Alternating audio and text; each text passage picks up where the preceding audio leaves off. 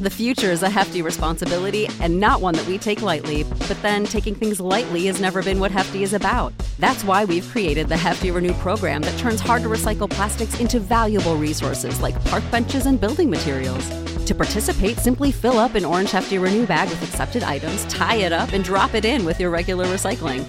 That's it, it's that easy. It's time to rethink recycling with Renew. Particular valued resources may vary by geography. More info available at heftyrenew.com. Save big on your Memorial Day barbecue, all in the Kroger app. Get half gallons of delicious Kroger milk for 129 each, then get flavorful Tyson natural boneless chicken breasts for 249 a pound, all with your card and a digital coupon.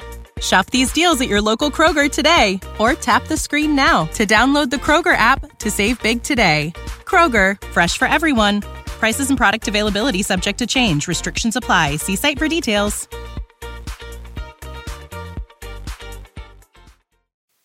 This episode of Writing Excuses is brought to you by Audible. Visit audiblepodcast.com slash excuse to start your free trial membership. Season 10, Episode 25. This is Writing Excuses. What makes a scene? 15 minutes long. Because you're in a hurry? And we're not that smart. I'm Brandon. I'm Howard. I'm Mary. I'm Dan. And I joked that Howard is what makes a scene among us. But we're not talking about the scenes that Howard makes. We're talking about the scenes that Howard draws. Yeah, only drawing them with words for most of y'all. Yes, we're talking about. I get this question fairly often from my students and from um, aspiring writers. They they understand the concept of chapter, but it gets really hard when they realize, wait a minute, a chapter is made up of several scenes. What defines that as a chapter? And what defines these separate individual scenes? Yeah, and also the same thing when you're writing a short story. Mm-hmm. How do you tell if you're doing the short story as one big scene or smaller scenes? So, what, what is a scene? What, what, def- what do we mean by that word? For me, I uh, a scene can be either, and I, I go back to scene sequel format, can either be functioning as a scene, which is something where there's action, or sequel, where there is processing of the action. Okay. And for me, uh, I describe a scene, the smallest unit of a scene is something that does all of one of those. A single scene might do two, you know, might, might do both of them, might have both scene and sequel, but for me, the smallest unit has to have a complete bit of one of those. Okay. I think that for me, a scene begins where a character figuratively walks on the stage, a main character, and ends where we cut. So I'm actually using more of a cinematic, cinematic term terminology for this scene. Yeah. Yeah, although uh, the walks onto the stage can be misleading because Yes. frequently you start in the middle of action. Right. Or there, yeah, whatever. You start the scene with um, with the character doing something. Yeah, for me, uh, so this is where my theater background shows. Um, for me, scenes serve uh, the the dis- the structure of a scene serves two purposes. One is that it is a way of controlling pacing. Uh, so uh, a series of short scenes are going to feel more like a training montage. Okay. That it's it's going to give you a lot of information, but not a lot of depth. Longer scenes are going to be like a very long, and again, I'm using cinematic Right. but it, it gives you more depth. Uh, but it, it also feels can feel slower. Um, Sometimes it can have a, a sense of uh, of urgency depending on what's going on in it. But See, I don't do a lot of the first. I really don't think, as I'm trying to analyze listening to you say that. I, I do a lot of start. We're, we introduce our, a character doing something. We raise questions. They struggle with those questions or conflict, whatever it is, and then something changes and we're done. And that is a scene for me. And sometimes that's an entire chapter. More frequently, there'll be two or three of those in a chapter. yeah, I I am the same. I, that's I do the same thing. That that what is happening in that scene Yeah. is that I have a question and my character needs to. To, to deal with that question, and I, I personally wind up structuring my scenes using the MICE quotient, quotient often. Um, but so there is there is a central question, a central conflict, and I'm trying to resolve that during the course of this scene, or address it in some way, or you know sometimes leave it unresolved. But my decision about whether to have a scene break or to roll straight through into the next scene, that is the, for me that is a pacing question. That is a good point. Yeah, um, because once in a, sometimes, and I'll do this more in the longer books. Um, the chapter, the character does something, and then you know, so they walk to another place, and we stay with them as they do what Howard just said. They're they're digesting what just happened, and we're actually starting a new scene right there. Right. Even though there's no line break, it's it's transitioning us. Yeah. In theater, we call this a, um, a it, it's a, a staged transition. Right. So in theater, there's two ways to do a scene break. Mm-hmm. Uh, you can cut to black, Right. Which is in, in fiction when Yes. you're writing the hashtag, uh, or you can do a through through transition, Right. which is where you see the characters actually moving the scenery and and, and it is conveying information. Um, and and again, for me, it's very much a pacing thing. Yeah, I I find that uh, I tend to think of scenes as you know one particular idea, whether that is this is where we're going to learn X, or this is when these characters are going to have this conversation. You know, whatever it is. And when I go back in the revision process and say, you know, actually this this probably needs to be two scenes because there's two ideas in it. It's it's always pacing that makes me stop and say no, or yes, you know, whatever the decision is, I, I, I, I want this to, to stay as a single scene because I want to slow it down a little bit. You know, I And have it struggled with nice this and long. at the end of uh, uh, Schlock Mercenary Book 15, uh, Delegates and Delegation, where we'd had a lot of action and a lot of reveals, and uh, and then I reached a point where I knew we were stepping into denouement. Um, but there is no page turn with Schlock Mercenary. There's always just the next button, and so I needed I needed a scene that was different enough from everything else that I could say we have now entered denouement. This is this is the point at which fair reader you are allowed to believe safely that we have resolved the conflict. And and what I did for that was pulled way back and did another establishing shot of the planet and this time, you know, the ring is gone. And there's and there's some narration happening. So, you know, in my in my mode, which is uh, it's a third person cinematic with a semi omniscient narrator, Right. uh, dropping into the semi omniscient narrator for that scene was the pacing tool that tells the reader where we are in the story. Mm-hmm. And this may sound really simple, but I struggled for a week storming around the house with different things that needed to happen next, things that needed to happen in the denouement, and they were all wrong mm. because none of them telegraphed that this is where we are in the story. And I had to have that happen before any of them would work. So my next question for you then is why do we do this? Why is it important to be thinking about scenes rather than chapters and books and things like that? What is it what does it gain us? Well, again, sometimes we're writing short fiction, but but we it, are?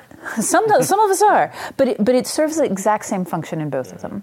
Um, so there's one of them is what we've been talking about with the pacing. The other is the practicality. Like it allows us to do a jump cut. It allows us to go to a different character, to a different location, to a different time. But one of the things that it's doing is it is signaling to the reader that we are going to make a change and and that, that whether that's a visual break uh, by the hashtag, I think you guys are going to get to hear my cat now um, as bonus content. I don't know. Uh, then um, it, it's it's still it's a it's a signpost to the reader that that we are we are making a pivotal change at this point. the form, the the chapter, the scene, the whatever, the, that form is a portion of the syntax, and uh, and if you, well, if for instance you are you have a scene and then you have the the you know line break, and the very next sentence is picks up exactly where we were before we had the line break, it's very confusing because the reader is expecting, oh, this portion of the form, we have transitioned scenes. Wait, Right. why am I in exactly the same room with exactly the same person and the only thing that's changed is he's now put a fork full of food in his mouth? Right. That piece of the form would be very confusing. I'm not saying it can't be done, Right. but the reason we don't see it often is because uh, most of the writers we read understand that you use that line break in order to telegraph something happening. Something's changing. A, a- Yeah. a change we are of moving scenery to a new or- place, or we have jumped ahead in time, Yeah. or A or, new or a gunshot just went off. Yeah. The cliffhanger is a really good thing. I would say Not a really good thing, but a, a Yeah. good indicator. Um, I would say that for me, once I started to be able to visualize um, a, a continuum like this, Mm-hmm.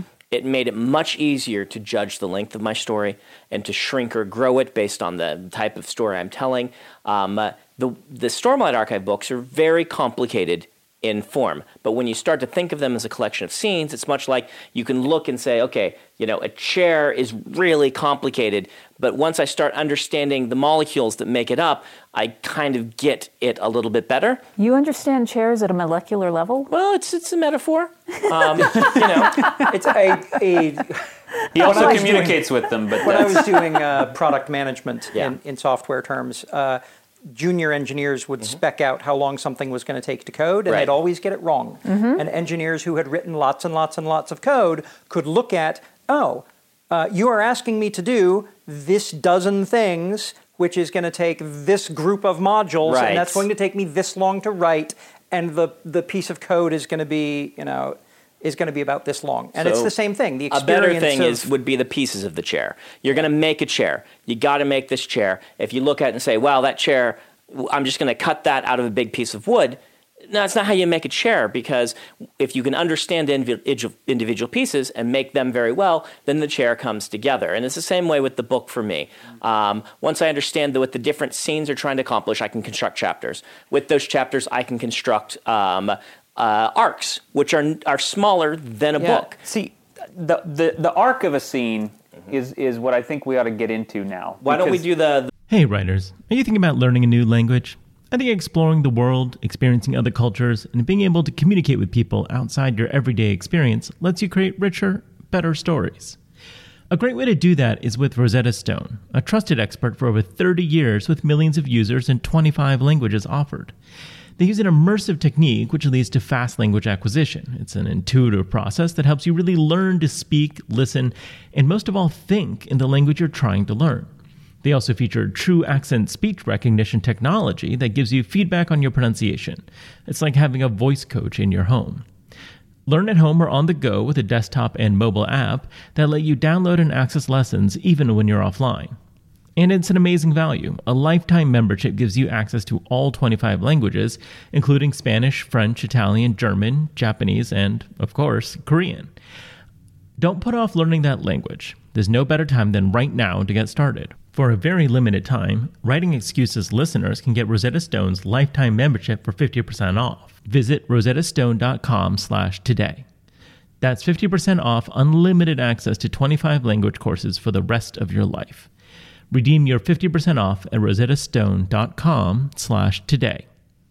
The future is a hefty responsibility and not one that we take lightly, but then taking things lightly has never been what Hefty is about. That's why we've created the Hefty Renew program that turns hard to recycle plastics into valuable resources like park benches and building materials. To participate, simply fill up an orange Hefty Renew bag with accepted items, tie it up, and drop it in with your regular recycling. That's it, it's that easy. It's time to rethink recycling with Renew. Particular valued resources may vary by geography. More info available at heftyrenew.com. This is the story of the one.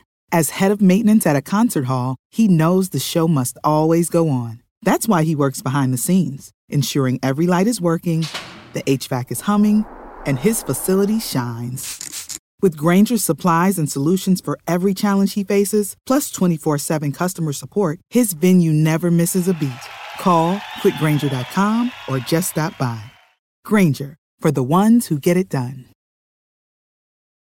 book of the the week book first, of the week, and, then, come the back arc to of that. a scene. Fantastic. Oh, the book of the week is uh, "The Devil's Only Friend," written by the uh, excellent writer and handsome gentleman Dan Wells. It is the fourth book in the John Cleaver series, And it's so good. I've already read it. Sorry. Really loved it. And you too can read it as well on audiblepodcast.com slash excuse Um, I had for for a long time, you know. all of my major publishers uh, had been asking for more John Cleaver books, and I was never ready to write more because I, I didn't want to just do it for money. I wanted to make sure I had a good story to tell. And it wasn't until I thought, well, okay, now I know what John's next arc of character growth is, and now I have a really good idea of who the bad guy is and how he or she works, well, okay, now I'm ready to go.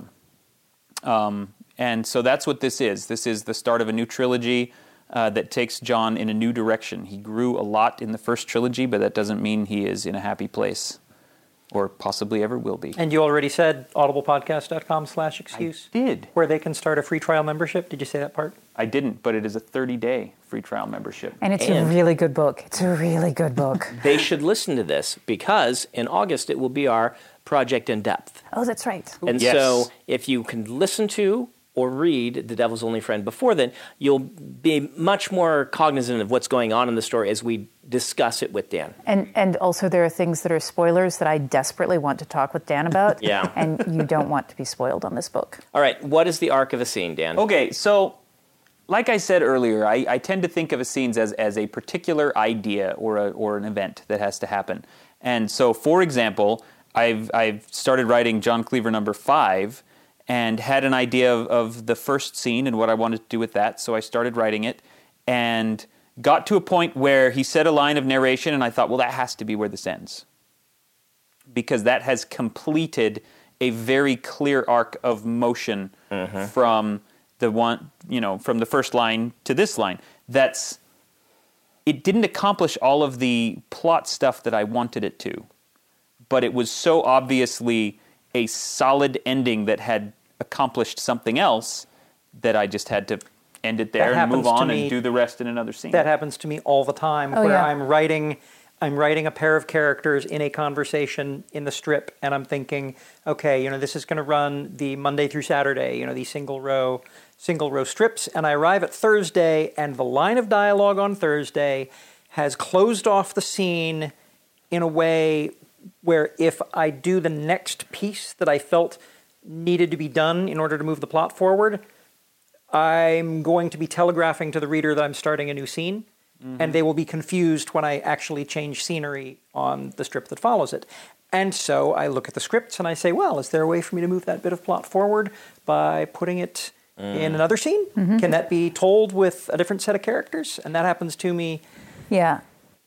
I do the pretty much every week. a ver- a lot, which is where I say, "Oh, that's the, that's where my scene ends." I move it down to the bottom, and I say, "Okay, I've got this other stuff to accomplish in the in this mm-hmm. chapter or Oh, this and you scene." put stuff in the and I go and Yeah. put the I move that to the end, and I go move the stuff into the middle. I, I do do- that when I don't have anything to go on the mm-hmm. Friday and the Saturday. Mm. You know, I don't have a place to switch to, and I'll think, oh, you know what? I just need to write, rewrite Tuesday, Wednesday, mm-hmm. uh, so that there's room for those pieces. so, how do we know when we've hit that point? We've all said that we know. How do we know? My nose tickles. Howard's nose tickles for me. He The- calls me. Okay, and Yeah. he calls you up and says, "By the way, you just finished what with that this is. scene." So, so I have two answers. One is uh, the actual the, the, the way I actually know, which is that it, it feels right. But that's not something you can teach, and that's Yeah. very frustrating. What is happening with that is that uh, mechanically the story is provoking the reaction in me that I want it to be provoking in the Yeah. in the, the reader. And what I can do when it's not working um, is that I again I use the MICE quotient, but I often use it as a diagnostic tool. So, and we've you've, you've heard me talk about this a lot, but if if we're looking at the idea portion of the the acronym, if my character enters the scene and they have a question, and this scene is about them trying to get the information to that, and and then I have that moment where the information is clear, and I'm like, aha, end of scene. Right. Yeah. Or I do denouement my scenes sometimes. Yeah. I say, aha, that's end. Now we'll go to epilogue for a few paragraphs. Yes, and, and so that's and this is again gets into it, it's a pacing question for Yeah. me. So I'll have that that thing of ah, this is resolved. Sometimes I will add more after it because even though that is a nice resolution, I know that what it's going to do to my reader is it's going to make them feel comfortable, and I don't want them to feel comfortable yet. And so what I will do then is I will introduce part of the next scene, which is I will I will raise a new story question. Um, and then you will cut. It's like And we've then I been cut. talking about how to how to make a good hook at the end of a chapter. It is to introduce some curiosity for what's coming next. You do Yeah. that because you want to you want to build the page turn because you want them to keep reading mm. now. Yeah. And often, Brandon, I mean, you've said this before, Brandon. Sometimes you want to give people a chance in to a, put in a the book 400,000 down. word book, I do. I never Yeah. in a 100,000 word book. And the 100,000 word books, that's all I'm doing a lot more of what Mary's saying here. I'm like, you know what? This is, this is going to be read in a few quick settings, sittings. Whereas a 400,000 word book, 1,000 pages long, you're not going to. And I'm going to, I'm, I actually plot Yeah. those as a trilogy each. Each book is a trilogy where there is an end of a book. You know, this is actually a really good uh, example of something that I talk about with my students when I'm talking about uh, scene length.